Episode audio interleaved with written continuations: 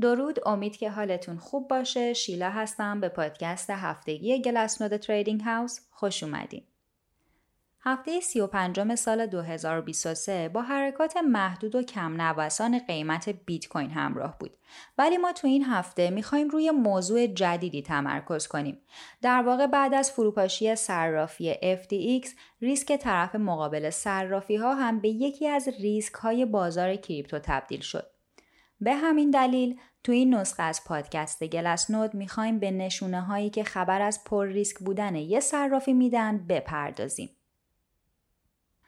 اول از همه لازمه بگم که موجودی بیت کوین در اختیار صرافی های متمرکز تو مارس 2020 به قله 3 و 203 هزارم میلیون واحد رسید و بعد از اون یه روند کاهشی رو پیش گرفت. این هفته موجودی کل این پلتفرم ها به 2 و 256 هزارم میلیون واحد رسید که کف پنج ساله محسوب میشه. جالب اینجاست که از سال 2019 تا به امروز مجموع ذخایر سه صرافی برتر بازار همیشه حوالی 1.5 میلیون واحد بوده. این هفته هم ذخایر سه صرافی برتر بازار به این صورت بود. بایننس 691200 واحد بیت کوین، کوین بیس 439800 واحد بیت کوین، بیت فینکس 320700 واحد بیت کوین. جالبه بدونید که از این تعداد روزانه 122 هزار واحد یعنی 6 دهم درصد از کل موجودی بیت کوین تو شبکه جابجا جا میشه که 54 درصد از این تعداد مربوط به واریز و برداشت های صرافی هاست. وقتی سهم معاملات مربوط به صرافی ها رو بیشتر بررسی می کنیم می بینیم که تو جوان 2021 سهم اونا به 58 درصد رسید ولی بعد به خاطر شروع جهش نرخ بهره و کمبود نقدینگی تو دنیا یه ریزش شدید رو تجربه کرد. این روند کاهشی ادامه داشت تو اکتبر 2022 یعنی وقتی که نقدینگی جهان کمی بهتر شد و بازار هم از بحران FTX خارج شده بود. حالا نوبت این رسیده که به بررسی ریسک فروپاشی صرافی های برتر بازار بپردازیم.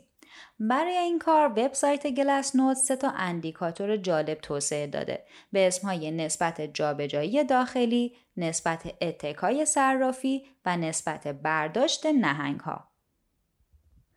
اولین اندیکاتور نسبت جابجایی داخلیه که در واقع به همون میگه که چه موقع هایی بیشتر از 100 درصد موجودی یه صرافی توی بازه هفت روزه تو خود پلتفرم جابجا شده. اگه این وضعیت برای مدت طولانی ادامه پیدا کنه می‌تونه یه زنگ خطر باشه. مثلا برای FTX می‌بینیم که موجودی بیت کوین اونا از مارس 2021 تا زمان فروپاشی تو نوامبر 2022 بالای مقدار ده باقی مونده. این شاخص برای صرافی های بایننس و کوین بیس مقادیر کمی رو نشون میده و این نشون دهنده ریسک کم این پلتفرم های معتبره. جالبه بدونید که صرافی هوبی تو ماهای گذشته به صورت مداوم کاهش موجودی رو تجربه کرده و اینم باعث شده که تاثیر نسبت جابجایی این صرافی تشدید بشه. شاخص نسبت اتکای صرافی هم در واقع به همون میگه که موجودی یه صرافی تا چه اندازه بین صرافی های دیگر رد و بدل میشه. در واقع این شاخص به همون نشون میده که یه صرافی برای تأمین نقدینگی تا چه اندازه وابسته به پلتفرم های دیگه است.